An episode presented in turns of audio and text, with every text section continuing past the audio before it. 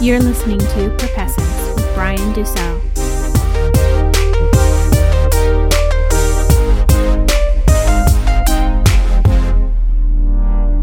Welcome to the Perpessence Podcast. I am your host, Brian Dussault. A little update for y'all. The podcast is going very well. We are about six weeks ahead of schedule. I'm scoring music to a short film that is very suspenseful, sad, covers a controversial topic. I'm really excited to share that with you once it releases to the public. I'm making plans to record the rest of my audio drama called Apollyon. And I'm having someone do a voiceover for a story I have just finished writing. Today we have Andy Zaremba on the show. Andy and his brother Mike opened up a business called Float House. He also has a podcast called Vancouver Real.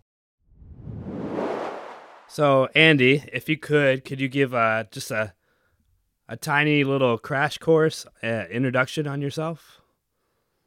Yeah, that's that's kind of a difficult question actually. Sometimes when someone says, "Sum yourself up in like two lines." Yeah, exactly. Like, what? How do you do that? That is what but, I want. but I'll give you uh, I'll give you sort of my professional. I'll give you the highlights, the stats. How about that? All right. So yeah. there is. Uh, well, first and foremost, I'm a father. I have a little little seven year old girl at home, and uh, she's a huge source of inspiration for me, and uh, keeps me very motivated and very grounded at the same time. Whenever I go home, and and no matter what I'm dealing with in life, like you know, she reminds me about what's really important in life, and um, you know that's a huge priority for me. Um, but up here in Vancouver, I'm known for uh, starting a business with my brother called Float House. And if people want to check that out, they can uh, visit floathouse.ca. And uh, what Floathouse is is, and we'll get into this in the podcast, I'm sure, is we we have sensory deprivation tanks or flotation tanks, as they're more commonly called. And uh, that's a service that we offer here in Vancouver. We have eight locations under the Floathouse brand right now. And I also have a podcast called Vancouver Real and we've interviewed a bunch of really awesome guests, such as like Gabor Mate. We've had Wim Hof. We've had Graham Hancock, to name a few. So we have some pretty good names there. Website for that is vancouverreal.tv. And uh, also, if you want to just find the central hub for all of this stuff, you can go to my website, um, andy, andyzaremba.com, Z-A-R-E-M-B-A.com. And that is sort of like a hub for all of the, my, my little entities and creations and projects. Awesome. So you yeah, you hit hit exactly what I wanted. We're gonna perfect.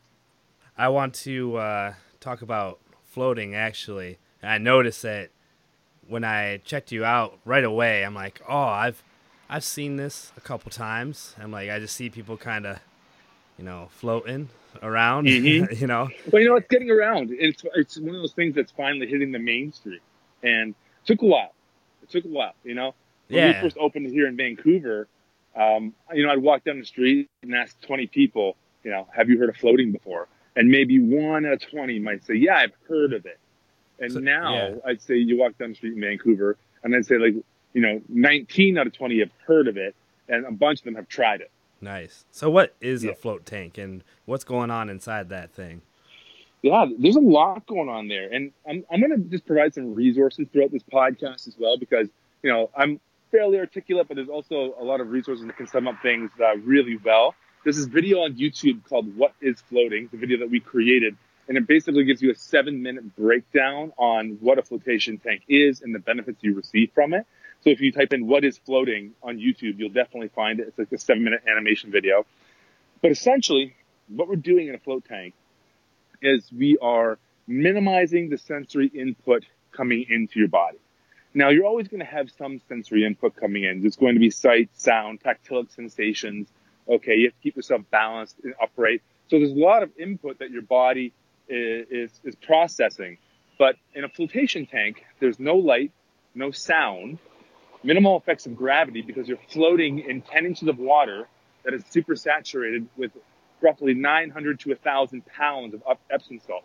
And it's also heated to 93.5 degrees, which is essentially the, the, the temperature of the skin, the surface of your skin. So it becomes skin receptor, receptor neutral and you, you start losing a sense of where your body starts and the water begins. Right? So the whole point is reducing sensory input coming into your body. And when you do that, there's actually uh, a whole wide range of benefits you can receive from it. And it was actually invented in uh, 1953, I think is the year. That video will confirm that year. But it was invented by a scientist named Dr. John C. Lilly. And he was working for the, the National Institute of Mental Health at that time. And he was testing a hypothesis. He wanted to see, you know, what would happen if you reduced the maximum amount of sensory input coming into somebody's body. Okay, so um, the old hypothesis or theory, I'm not sure which one, was that if you switched off and, and there wasn't sensory input coming into you through your sense organs, through your skin, your eyes, your ears, your nose, everything, um, that you'd actually go unconscious. That for some reason we needed sensory input in order to maintain our consciousness. Uh, so what he decided to do was create an environment where we minimized to, to the utmost the sensory input coming in, and he wanted to see what happened. Um, and needless to say, instead of uh, going unconscious, you actually sort of become hyper conscious because you eliminate all the outside distractions, everything going on around you, and it allows you to simply focus on you, like what's going on in your body, what's going on in your thinking and in your mind. Um, and it becomes a very introspective sort of experience, similar to a psychedelic experience, similar to meditation. There's different avenues to get at that sort of thing, but this is a very effective one. Um, and there happen to be also a bunch of stress, um, stress management benefits, and also in particular, uh, there's new research coming out on how it can be potentially a treatment for anxiety disorders.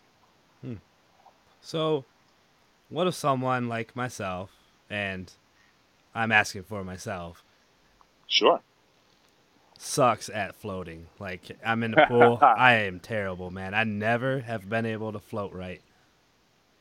Can I, like? Well, can I do you mean, it? In you the, mean in a in a flotation tank or in Yeah. a swimming pool in a swimming pool or in the ocean? Yeah, Okay. all Well, that. Here's Yeah. the thing. We we make floating as easy as possible. Okay, so the specific gravity of the water is is really really dense. Okay, so it's like hyper dense. It's actually more dense than the Dead Sea. So you actually float effortlessly. Even people who have like really thick bone density, you know, who have trouble floating in like you know fresh water or salt water, have no trouble in a flotation tank. It's it's so dense that it pops you up. It even supports your head. Like it'll even float your head. That's how much support you get from the water. So like that's just sort of um, one of the, the practical things uh, around floating. One of the you know the more of the, of the functionalities around floating. So the first step is anyone who wants to get into a flotation tank. Well, you should have no problem whatsoever actually floating. But the challenges sort of come in when you start, you know, encountering your mind, when you start having that introspection and you, and you confront that over and over. That I would say is the more challenging aspect of floating. So anyone can actually float, like the Physically act float. float, unless you're like Wolverine or something. You like your bones are like 500 You know, pounds. But I, I'm willing to say, I'm willing to bet we float Wolverine too. very nice. So, what made you get into floating? Well, that's a, that's a big question, but um, I'll sum it up in uh, a fairly short answer. And uh, you know, I was at McMaster University. I was taking this sociology class, and they had mentioned some of John C. Lilly's earlier experiments with flotation tanks. And I thought to myself, that is something I want to try one day. And I'm like, if you ever really wanted to figure out like what was going on internally in your mind, inside, I'm like, that's how you do it. You shut off all external distractions. You can completely focus on what's going on inside of you. All right. So that kind of turned me on to the idea. And then I went back and played football for a few more years, got my head rattled around, sort of forgot everything I learned in school. And I started getting into uh, Brazilian Jiu Jitsu. Nice. And I was training a lot of jujitsu, and that led me to, of course, listening to Joe Rogan through the UFC, mixed martial arts, and all that. Started listening to Joe Rogan, and he was a huge advocate for flotation flotation therapy. And I'm like, oh, that was that thing I learned about in university, and I and I had kind of forgotten about it. Um, and he rekindled my interest in it. So we ended up tracking down a tank, and uh, we found one. There's only one at that time in all of Western Canada and we, we found a tank, we tracked it down, and after two floats, my brother and I ended up buying our tank. And that's sort of how we got into it.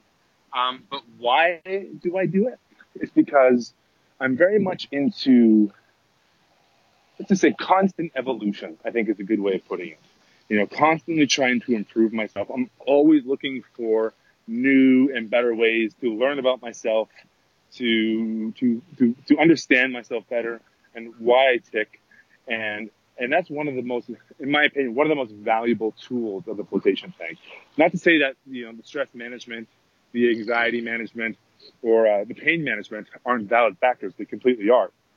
But I'm very much so into it for like the personal development, mindfulness, meditation side of things.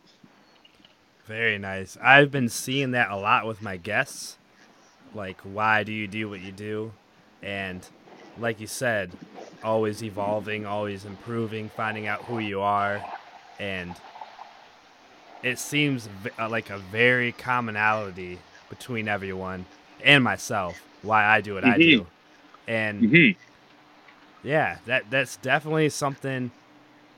Well, that's like hugely that. to your testament, and I really, you know, I admire anybody who's willing to to take a chance and like look inside and reevaluate things.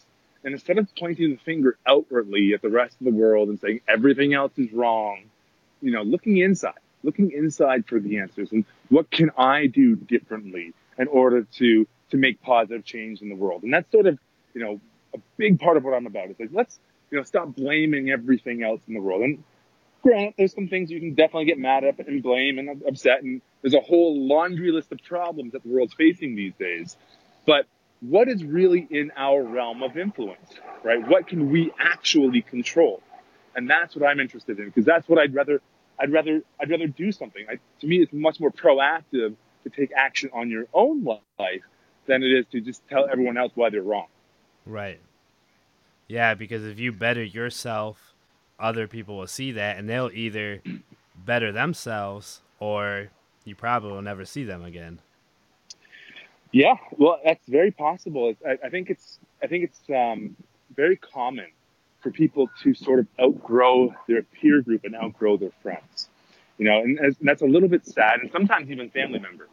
And. I'm not saying anyone should like leave their friends or their family members. I'm not saying that at all. You should in fact try to work on those relationships as much as possible, right? But when an individual starts changing and evolving, sometimes people around them uh, have trouble with that because now all of a sudden they see that you're making a difference in your life. You're making a positive impact of some kind, right? So you become a mirror for them.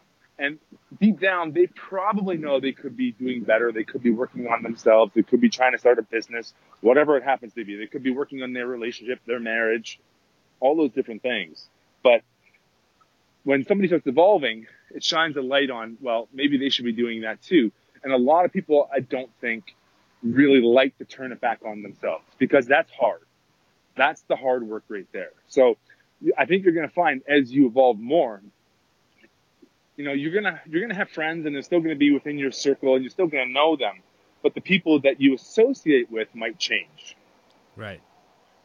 I find myself. I've my if I look back at my whole life, I've always seen like I always hung out with people that were more successful than me. If I wanted to get good at something, I try to contact the person that's the most successful in that field, and you know just try to better myself by learning from the best people in that craft. Absolutely, man. And like, I think you starting the podcast is an excellent example of that because now you get to speak to experts in their respective fields and uh, pick their brain, learn from them, create a contact, someone you could reach out to in the future potentially. You know, we found the exact same thing with our podcast, Vancouver Real. Like we've had some pretty, pretty outstanding guests. Like I mentioned before, Wim Hof, Gabor Mate. He's one if you know wherever you happen to be listening to this in time or space, I would say go to YouTube and type in the name Gabor, G A B O R Mate M A T E, and just start listening to him speak because he's one of those types of guys that is, I, in my opinion, sort of a sage of our time, and I think that his message needs to be very widely spread. But you know, if we didn't have that podcast, if we didn't start Vancouver Real, I don't necessarily think we would have even had a connection to him. You know, because not everyone's going to be reached by our business. Not everyone wants to, you know, lock themselves in a black box for 90 minutes and think about their life. not everyone wants to do that. But, you know, the podcast has given us an avenue to to network and create this whole um, this whole network that we can now tap into, and it's led us to to speak to some of the you know the great the best experts in the world within their field that happen to be within like our interest as well. Right. Yeah. Yeah, I'm gonna have to check him out for sure because I have never heard of him, and I'm definitely into that. So I will check that out after uh, we. Yeah, very cool. Totally, yeah. he's he's he's amazing for sure. He was just on Tim Ferriss's podcast too. Oh, okay, nice. So I want to know more about your version of mindfulness meditation. Is there anything you could share with people who may have no clue where to start? Yeah. Well, the first thing is just to start. Right. The first thing is to actually just start doing it. Okay?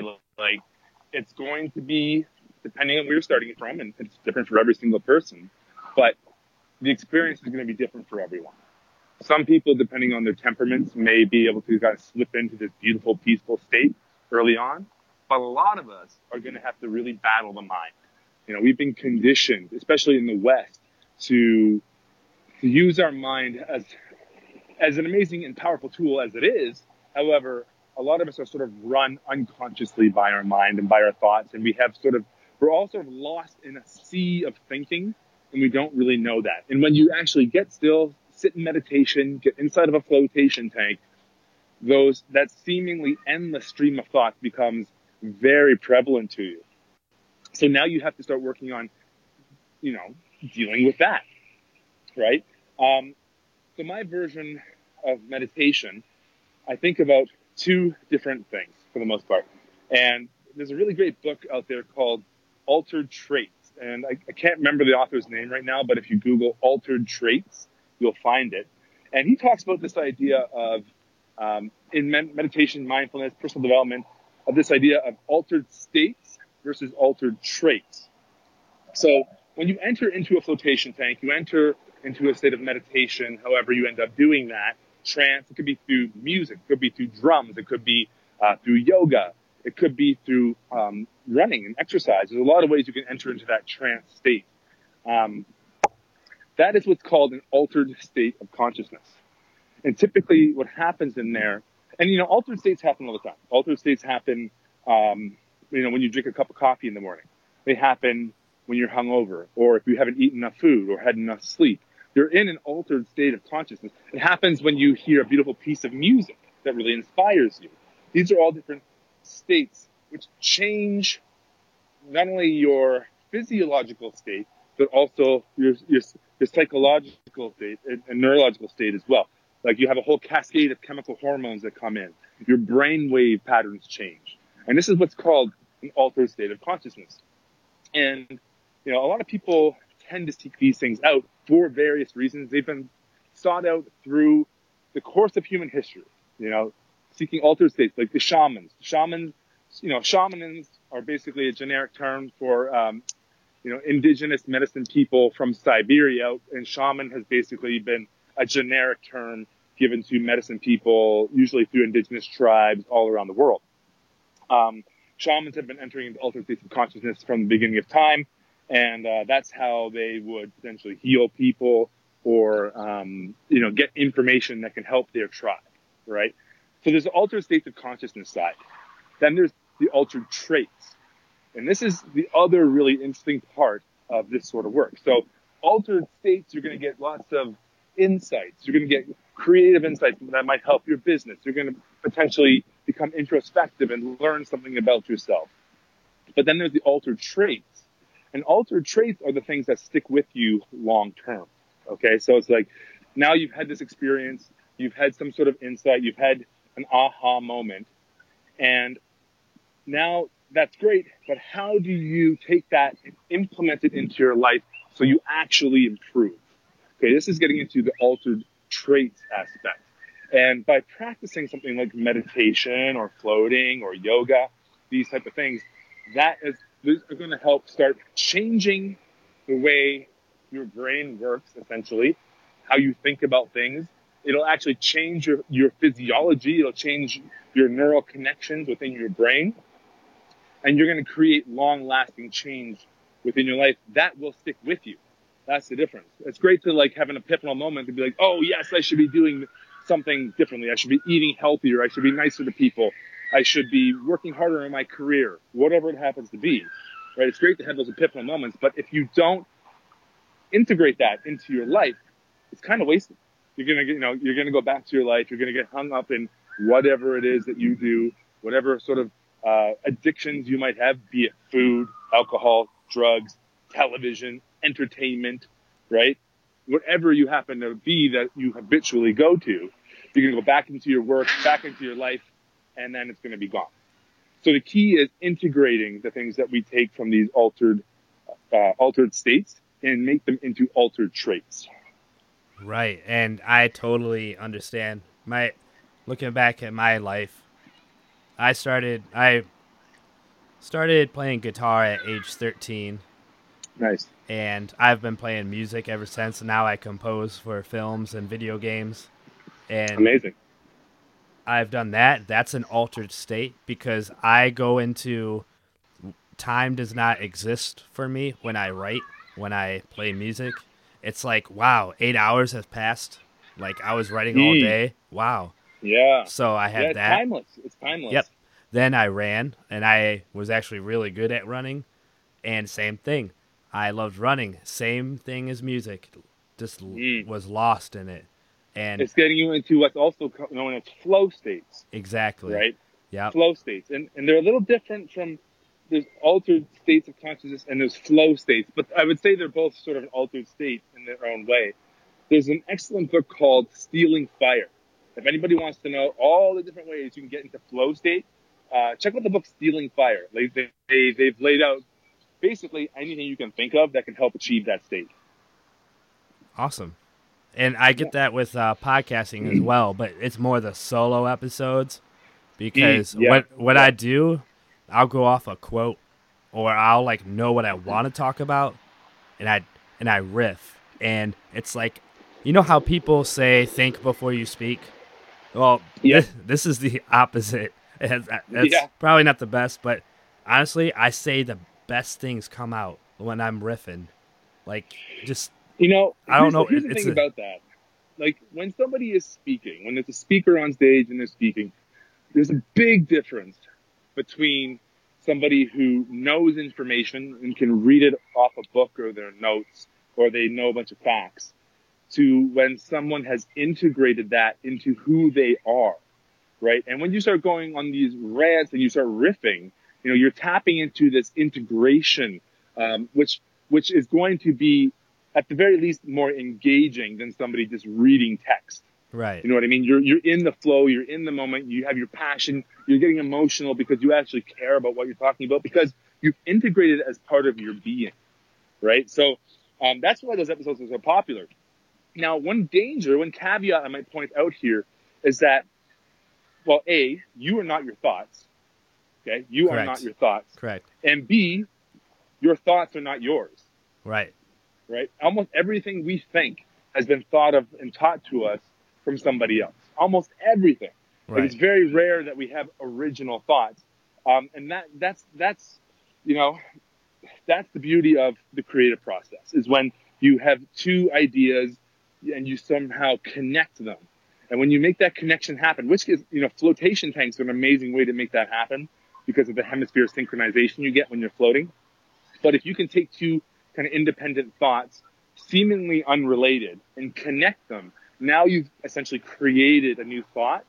And that's really, really useful for creative types, um, and in particular useful for entrepreneurs. Anybody who wants to become an entrepreneur, um, you know, business, business is business, and it can be extremely complex, but it's also fairly simple too, depending on what the business is. I think, you know, you can figure out the nuts and bolts of how to start a business. You can figure out marketing. You can figure out operations. You can figure out how to create your product, all of that. Okay. Your sales process. You can figure all that out. But what people really struggle with is the lack of good ideas. Because, you know, when you, you know, here's the thing: most ideas we have that we that we think could turn into a business or maybe a piece of music or art usually will not work. Most of them aren't going to work. And going into especially entrepreneurship and trying to start something is an extremely risky venture. Okay, because most most businesses will fail, most ideas won't work, and it's rare that you're going to find that perfect idea with, with that syncs up with the demand that's currently there, right? So certain conditions need to exist before you could even go ahead and try to start a business. All right. So, but at the very least, you want to be able to generate new ideas. And one way you can do that is, of course, by taking, by one, one thing I suggest people do is that everyone out there tries to, they try to take in as much information as they can from various sources. Okay. And, and, and, and vary your sources. Like don't go to the same things that you always go to over and over again because you're going to wind up in an echo chamber where basically you're confirming your own bias over and over and over. Go to things that are going to challenge your thinking a little bit. Think of contrary views and opinions and ideas and then put these all together, go into sort of an altered state of consciousness somehow, and then potentially new ideas can emerge from that. I, I agree. Yeah, definitely study from a wide range of sources for sure. And That's a, a super healthy thing to do. Yeah, it's good for me. I like listening to something I don't agree with, and you know, I try to I try to disprove the not the easy parts, but the hardest part to disprove. But mm. or also I like to fight like change that around try to prove it or try to fight for their argument. That's the best way to do it right yeah, there. Right. So, you know, what you can do is you take an idea. Let's say you find a new idea, you think of a new idea. Think of, try to figure out all the reasons why it's wrong. Figure out why it's wrong if it's your own idea. And then if you can hack at it from all these different angles and it's still pretty impenetrable, well, one, okay, you, you, you know your idea is pretty solid. And two, when people come up with those same counter arguments, you say, well, what about this? And did you think about that? You're already going to know the answer because you've already thought about it. Nice. Right? So that's one thing I think you can do is really just, you know, hack away at ideas, question them. And now when you're doing it with somebody else, let's say you're trying to change someone's mind, which is a difficult thing to do at times. Um, you know, make sure you do it in a tactful, and gentle way and not too challenging. Usually when you challenge somebody's beliefs or something that they hold really dear to them, some sort of ideology, whatever, um, and you say they're completely wrong. Well, especially when they've integrated that into themselves, what you're basically telling them is there's something wrong with you. There's something wrong with the way they think. So essentially they're fundamentally flawed. So what I like to do is, especially when trying to engage an individual in someone, especially if they disagree, is I try to meet them where they're at, meet them close to and un- get the understanding for, of where they are. And a good little exercise you can do to do that is play a game. And the game is, the game is you don't get to say anything else until that person agrees that you understand their point the way they see it. And that can take time, right? But once you get to that place of understanding, then you can say, well, have you considered this? Have you have you thought about this option? Sorry about the sirens in the background there. I'm walking through a park right now. it's all right.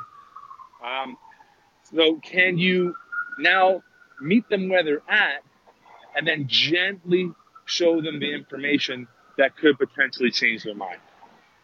Yeah, like you said, it's going to take time. You can't if you tell them instantly that they're wrong, they're gonna go in defense mode and not even think about anything you oh, say. Oh yeah, they're gonna shut down for yeah. sure. I mean, it happens happens all the time. You see it all the time on like in debate, in political debate online, things like that. People, you know, believe X, and then group, you know, group Y believes whatever they believe, and then they they fight and call each other stupid, and then nothing gets done. so, I mentioned that I was doing music running, podcasting, and how I was in altered states. So mm-hmm. I wasn't doing that on purpose. It just was happening. So right. so when I took well, up this one when I took up medita- when I took up meditation, I was Yeah. doing altered state on purpose. And Yes. that is what changed my lens in life. Now I look at music differently. I look at everything I do differently. Right. Yeah. I mean, and that, and that's what's going to happen. You know, when you you start going into the unknown, okay, when you go into unexplored territory, be it in your mind, be it traveling to a new country, starting a new venture, creating a new product, something where you don't know what the outcome is going to be, you're entering into chaos. You're entering into a world of again the unknown, and that's where you have to go if you really want to create something new or different, right? It's like the hero's journey. Yeah. Okay, it's a hero's journey in a sense. It's like you're going, you're venturing into the unknown. You're going to encounter something that you weren't prepared for, and then you're going to come out of that with potentially new information. Right. And that's that's the process right there. So the more you do this kind of work, all right, the more that kind of stuff is going to start happening. And there's one resource I'd like to point out to guests at this point, and it's uh, from Jordan Peterson. He has this website called Know Know Yourself or Know Thyself by Jordan Peterson. Just check it out. Basically, what it is is a personality assessment, and it's based on the Big Five personality traits. I think it's like 100 questions. You answer it, and it will tell you a lot about the type of person you are and the tendencies that you may have because of the type of person you are based on like proven Big Five personality traits. Yeah, that's the one where, if I remember right, you're kind of like writing a. That, I think you're referring to the future authoring program. Yes, that's what I'm. That's the one I was thinking of. Yeah, I'm talking about the personality test. Okay, I haven't are heard valid. that. Like Right. Future author, future authoring. Um, you know, you can you can you can change the wording of that if you want a little bit to to finding purpose and meaning, right? But also finding uh, your your north star, your, your your guiding north star, your light, which is the thing that you're aiming for in life, right? It's the thing that you know, no matter what's going on around you, you're going to keep moving towards that goal. That's that's that's what you set for yourself. Now, be careful when you're thinking about that. And one thing I would recommend to people is don't try to don't try to imagine what you're going to be doing in life, because life is going to throw so much stuff at you that you know where you where you are now could be completely different from where you are in five years. A serious illness could hit the family, could hit you. You know, who who knows? Natural disaster, anything can happen. You could lose your job. So many bad things can happen that is going to alter the course that you're taking in your life. So I think it's difficult to say I want to be here in five years. Now it's good to set goals and say like I'd like to achieve you know X sales figure by this time. Great, do that, right? But I think it's a much stronger thing to focus on the type of person that you want to become.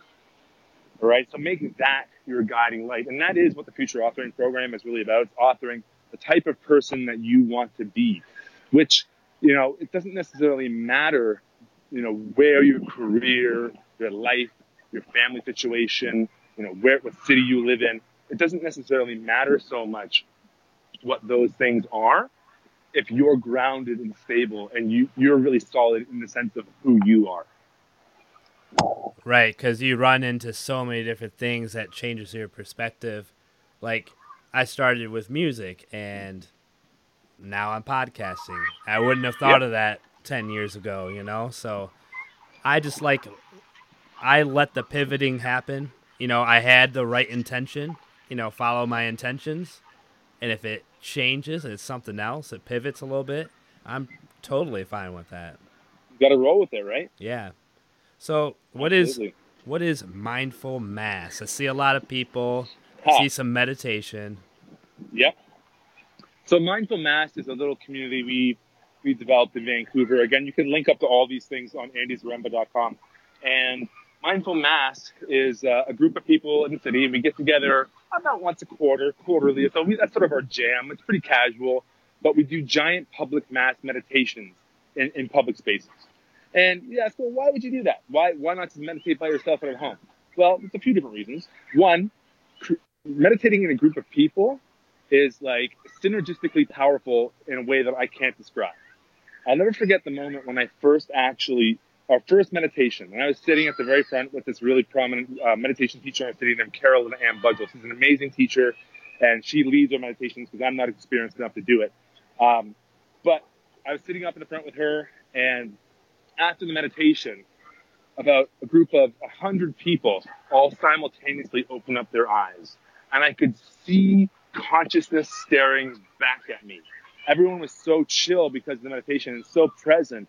And when they all simultaneously opened up my eyes, it was a super powerful moment for me because I was like, wow, this is just the universe looking back at me, literally. The people that are in this audience, their physical bodies are manifestations of the universe staring back at me in this really calm, present state. And I'll never forget that moment. But, you know, the, the other intention, the other side of mindful mass is to normalize and popularize meditation. You know, especially in an urban environment, some people might look at meditation as a woo woo sort of new agey thing. But there is so much science backing it up that it's pretty, it's, you can't really argue that there aren't benefits to it anymore. There are some people that maybe shouldn't meditate. Like if you have, have had like uh, a severely traumatic experience and you have PTSD and if you go on a flotation tank or Right. if you close your eyes for too long and you keep getting flashbacks of that thing over and over, well, that's, that's not necessarily good. But for the most part, almost anybody can meditate and, uh, there, there's no, there's no risk to it. So we're trying to popularize it, destigmatize it as like a, a hippie thing. And as you, as you know now, like, you know, business people, like entertainers, athletes, like you name it, everybody are like taking, getting on the meditation train.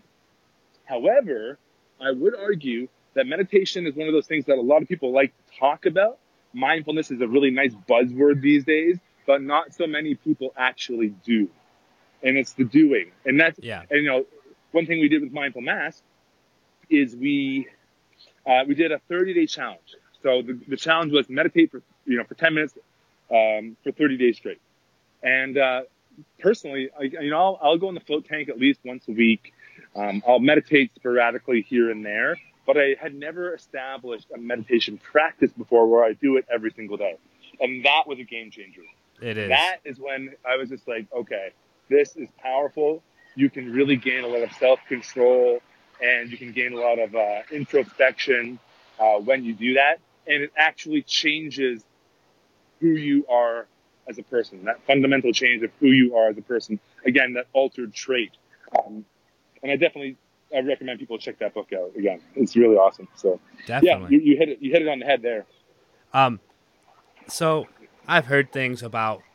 Med- I've never meditated in a group setting, and I've heard some fantastic things. I've heard so-called miracles, remissions, and I've heard just the energy field is higher. And I can't say it's true or not. I haven't seen it with my own eyes or anything, but you know, I've Well, you feel it. yeah, you feel something. I, you know, I can't say exactly what that is. You know, they've done all sorts of things where I think it was in Washington D.C. They gathered a bunch of people and they meditated on uh, peace and loving feelings or something like that. And they noticed at the exact same time the crime rates dropped in the Right. city. Right. So again, I don't know. I'm not sure how valid that was or how much or how much science was behind that, but you can feel that there's some something going on oh, and that's all you can say, you know. Yeah. And and and people can't really deny own, your own personal experience, you know. And here's the thing: sometimes when you're this is a problem with say plant medicine. This is a problem with altered states of consciousness, is that sometimes you don't really know if what you've experienced is real or not, right? So if you go into a plant, if you're going down to Peru and you're doing ayahuasca, um, this is one of the challenges of the plants is because you're taking a powerful hallucinogen. You're taking ayahuasca, which is essentially DMT, right? Orally activated DMT. And, you know, you, you're going to have all, you could potentially have all sorts of visions and experiences. And it's hard to say when you're in them, it feels like they're real. But at the time when you come out, you're like, you question it a little bit. Like, well, was that really real? Or was I just on a powerful hallucinogen right now? Right? Either way, you can still extract information from that. Like, what did you learn from that experience? And people can't take that away. So the experience may may or not be real, but you can still take away something from that experience, which whatever was shown to you. If it came up from your own subconscious and you taught yourself something, or you had some sort of download from a higher power of some of some sort. But either way, there's something you can learn from it.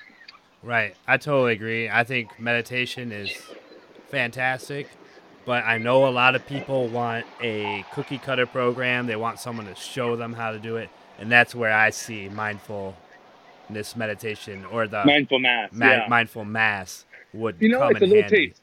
Yeah. It's a little taste. That's what it is. It's like right now we're going to do a free meditation. Anybody can come. If anybody want to link, link up with that, actually, I mean it's Vancouver based, so um, you can't really. If you're not in Vancouver, you're not going to join us. But you can go on. There's a Facebook group page called Mindful Mass Vancouver Meditation Mob or something like that. Or you can go to mindfulmass.org or again my website andysremba.com to link up with that. Definitely. I might even think about doing something similar in my hometown. Do it. Yeah. do it, man. It's, it's a lot of fun, and people people people dig it. Like at the last one we did in the one we did in July had like nearly 300 people show up to it. Yeah, that'd be pretty powerful. That's cool. Yeah, Um, you have a podcast, so I do. Yeah. I want to know about it. Well, it's, Van, it's called Vancouver Real. The website is vancouverreal.tv. And, uh, you know, this is something that was a, a sort of a pet project of ours for a long time. And, you know, we were, of course, inspired by, like so many of the podcasters, by the great Joe Rogan. Right. Um, and, and, you know, I've been listening to him and I'm like, wow, this guy seems pretty rad and he seems to have some pretty cool conversations. I'm like, I can have some pretty cool conversations. Why shouldn't we do a podcast? So my brother and I actually, well, I'll take it back a little bit. We're, we're, our podcast, Vancouver Real, is based off of a very popular podcast out of London called London Real. And this was probably back in 2010, I believe, when podcasts weren't as oversaturated as they are now. Now there's so many podcasts out there, over a million for sure. yeah. Um, and this guy named Brian Rose, who's an American living in London, uh, was invited on Joe Rogan's podcast because at that time there wasn't a lot of other podcasters out there. I don't think not there were probably a lot, but not not like today. And he uh, he put out the call on Rogan, and he's like, if anybody wants to start a real R E A L real podcast in whatever city they happen to be in, just record a trailer episode send it to me, and if I approve it, you can kind of be under the real banner. That's all it was. It was that informal. Um, so right away we're like, this this guy seems pretty cool. Like he's connected to Rogan. It's like he talks about he's into jujitsu and he's he's all about personal development and personal growth. And you guys should definitely check out London Real, the London Real podcast when you get a chance, or London Real on YouTube. And um, he, you know, we we we we actually bought the domain and sat on it for a while. And then after we opened our business float house and we had a space to record out of, we built a podcasting studio and uh, we started recording. And it was it's been like a an ongoing process. Again, it's been a learning process the entire time. Um, you know, we've gone through different themes, like what is our podcast about? And it's fairly generalized. If we talk about anything from spirituality to uh, entrepreneurship to tech to health and fitness, anything in those sort of categories we're interested in. And uh, yeah, it's, been it's been an amazing process. Um, you know, our, our slogan for a while was dedic- uh, cultural, dedicated to cultural evolution, and you can you know put whatever meaning you want onto that. Um, but now we're kind of dedicated to personal evolution and how can we become the best individuals that we are. And that's led to us creating a community around that. We have two people helping us out with, and they're going to be launching a course, a mindfulness movement and nutrition course. It's going to be an online course, all video content. That's coming out this fall, most likely. And um, they've also spearheaded the community side. So what we do on the community side is we have big gatherings. We'll bring in a specialist, be it a movement specialist or a nutritionist or a mindfulness specialist, and we'll do uh, free workshops for the public. Um, and again, it's usually our, our listeners that show up to it, and it's a great way to have that online presence, but also connect in person. So that's uh, that's Vancouver Real in a nutshell. Like I said, like if anybody's interested in starting a podcast, I would say definitely do it, but get into it for the right reasons, like we talked about on the call before, because it is it, it is difficult to monetize a podcast. And you might think, oh, I'll, I'll, I'll do a podcast and I'll get a bunch of sponsors and, and then you'll be making money from it. And no, probably not. Like if you're a celebrity already with an existing audience and you just go to podcast, there's a good chance you can monetize it right away. But for the most part, you're going to have to, you know, grind it out for a while, build an audience, have quality content, potentially launch some sort of product through it. Like it's an ongoing thing, but it, it is a real opportunity. And I think it's a beautiful thing too, because, you know, I love how it has sort of decentralized media. And you know, media has been extremely decentralized, you know, through, through social media. Um, but a podcast is just another platform for that. Like, you know, these days to do a podcast, literally all you need is your phone. You could do a podcast just with your phone alone. That's all you need. So, and then you might want some graphic design work for the, for the, the thumbnails and the, um, the graphics on iTunes or whatever. But I mean, like, it's super accessible and anybody can create their own content and put it out. And, uh, and now you have a platform, which I think is awesome. Oh yeah, it's definitely a great way to express yourself absolutely. Yeah, I, I, I found it invaluable.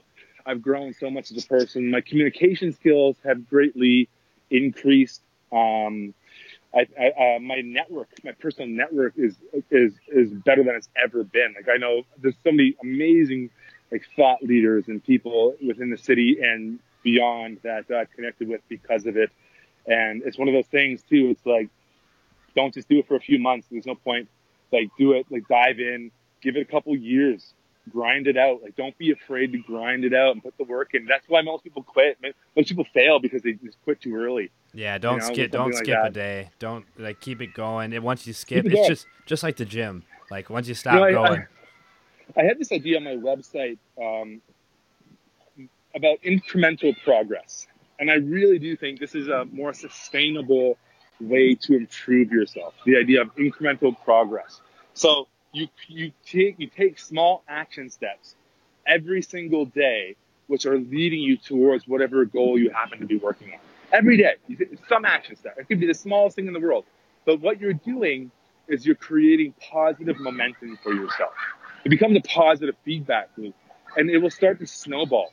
It will increase exponentially. In fact, that's the thing about when you start becoming successful, or when you, uh, or even when you start falling off and you crash and burn it can happen really, really quickly too. Like when you start doing this incremental progress approach, where you're taking active steps every single day to be working towards a, a goal, um, it, that effect will start snowballing synergistically in your life, and it will become exponential. And you can you can grow really, really quickly.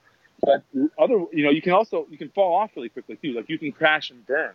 Like if somebody's life isn't stabilized and you don't have sort of like the four pillars of your life, which I think which are so important, which is like health, you know, your relationships, income, and some sort of spiritual belief system. I don't know what that is or spirituality. It could be as simple as a meditation practice, something that connects you to a, a, maybe a greater power of some sort, or at least uh, you think that you're connected to something like that. That has huge psychological benefits. And if you can ground yourself in those four things, um, when disaster does strike, you're way more likely not to fall off the cliff, right? But if you have one of those sort of out of balance in your life, or maybe you're making a lot of money, but your health is suffering, or your relationships are suffering, you gotta have to keep it all in balance, right? And if you can sort of make incremental progress on different goals every single day, uh, you, you can make amazing things happen in your life. Oh, definitely, yeah. So, so yeah. What is the greatest lesson in life that you have learned? Man. um, greatest lesson in life that I have learned.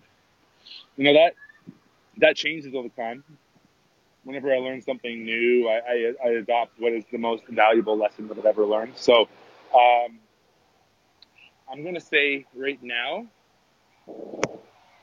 and I think this is appropriate for the day and age that we're in, is to not judge people um, and, and, from where they're at, you know, and have a little bit of compassion for people for for what they're where they're at with what they believe, what they do, how they act in their life, because let's be honest, like nobody really, well, some people think he did, but nobody really opted in for life. No one's like hey, I'm going to get transported down to Earth and I'm going to have this experience, which is going to be full of chaos, suffering, pain, illness, death, war. Okay. No one says that they want to go have that experience. We get put into this experience. All right. And it can be brutal. Life can be brutal. It can be beautiful, but let's not pretend for a second that it isn't difficult because Right. it is. Right. So it's like, let's have some compassion because everybody's doing the best they can with what they have. That's what I believe. Everybody's doing the best they can with what they have. Right. So, you know, it's so easy to to to chastise somebody, to publicly shame. We love watching people crash and burn. You know, we love people love that. They pile on online and they they tear people to shreds and they they see the career go up in smoke and and maybe some of them deserve it for doing terrible things, right? Maybe maybe they do, but at the same time, it's like at one point that person was an innocent little baby. It was a child. It was fresh into the world. And then a bunch of stuff happened to that baby, which turned them into the person that they are. Okay. That, that, that made them do that thing. Now I'm not taking away from personal responsibility. Everybody is responsible for their actions. Right. That's why we have laws.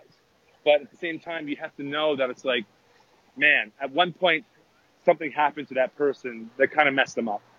And, and, and that's why they might have done that terrible thing.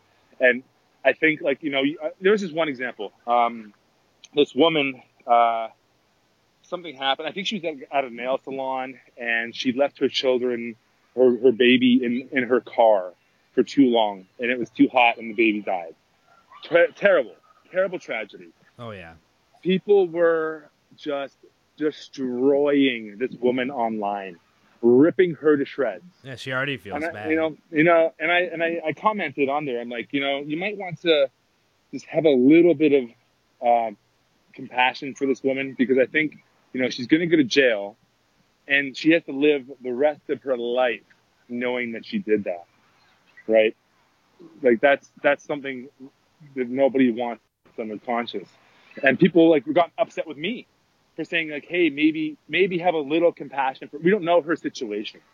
We don't like to be a single mother if she was single or you know parenting in general is stressful enough right? But when you're in that you know let's say she's a single mom maybe has some financial difficulty who knows? We don't know the problems that she has in her life. And she, and she made a terrible mistake. But it's like we don't need to add insult to injury. You know people do they do want revenge. They want punishment when something terrible like that happens. And guaranteed she's going to be punishing herself for years. And, and who knows how bad that's going to be right? So i think that's one of the big lessons I'm, I'm working with these days is like just having less judgment of why people are the way they are. Right. I I think about that too. Like, say someone at work they do something that they should get fired for, and they happened to get fired for it, but I am not going to get that person fired because they might have a family at home, and like, what does that mean? What does what does that like mean for me for getting him in trouble? well you know You know, like I don't Yeah, want that but to I mean, happen. so- so this, it's a double-edged sword right it's like you you sometimes you need to be the one that blows the whistle too depending on the severity of it right?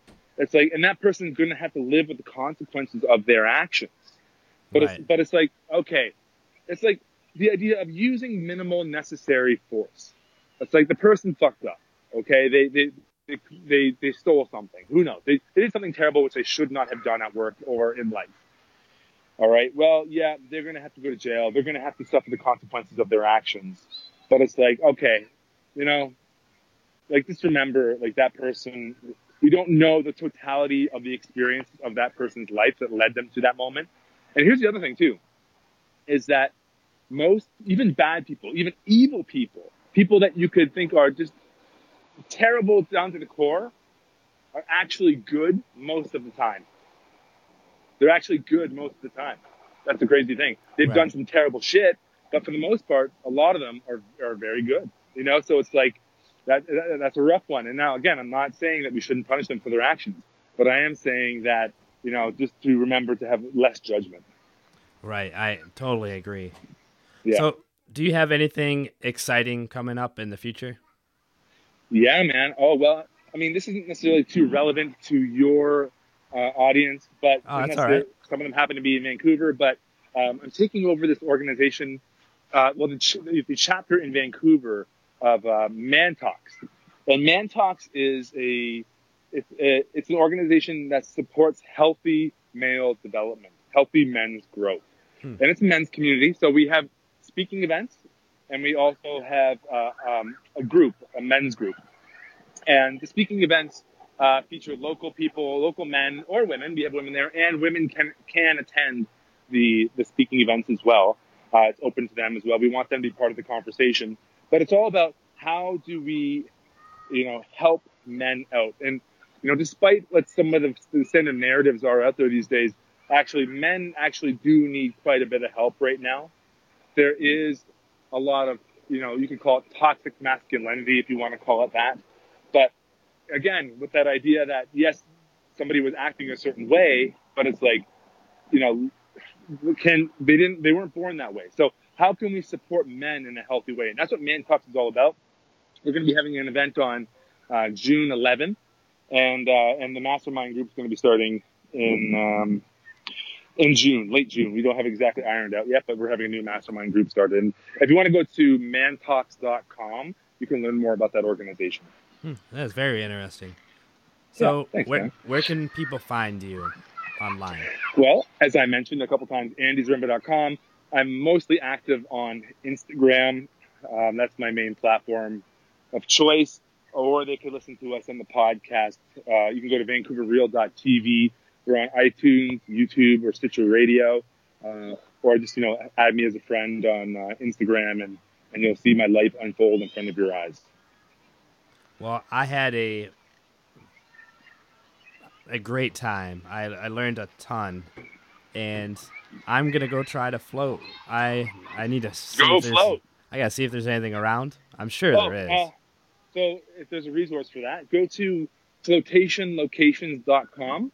No matter where you happen to be in North America or the world, they have pretty much all the, the flotation centers uh, there. It's like a directory. So if you're looking for a float center near you, flotationlocations.com is the place to go. Cool. Awesome. Well, thank you very much. I'm going to let you go. All right. And again, thank you for your time. Well, I want to say thanks a lot for the interview. And I say, you know, Brian, man, like this is, it's been a pleasure. And I think what you're doing, what you're creating is amazing. And just stick with it, you know, and, uh, and just enroll with it, you know, roll with what comes along. It's going to be a journey for you, man, but like just keep it going and uh, I think it's an awesome job and it's an awesome thing that you're doing here. Well, thank you very much. You're welcome. All right, you have a. What time is it where you are? It is. Hold on here. Three twenty-five. Oh, cool. Well, you have a good rest of your day then. I will. All right, brother. All right. See ya. All right. Take care.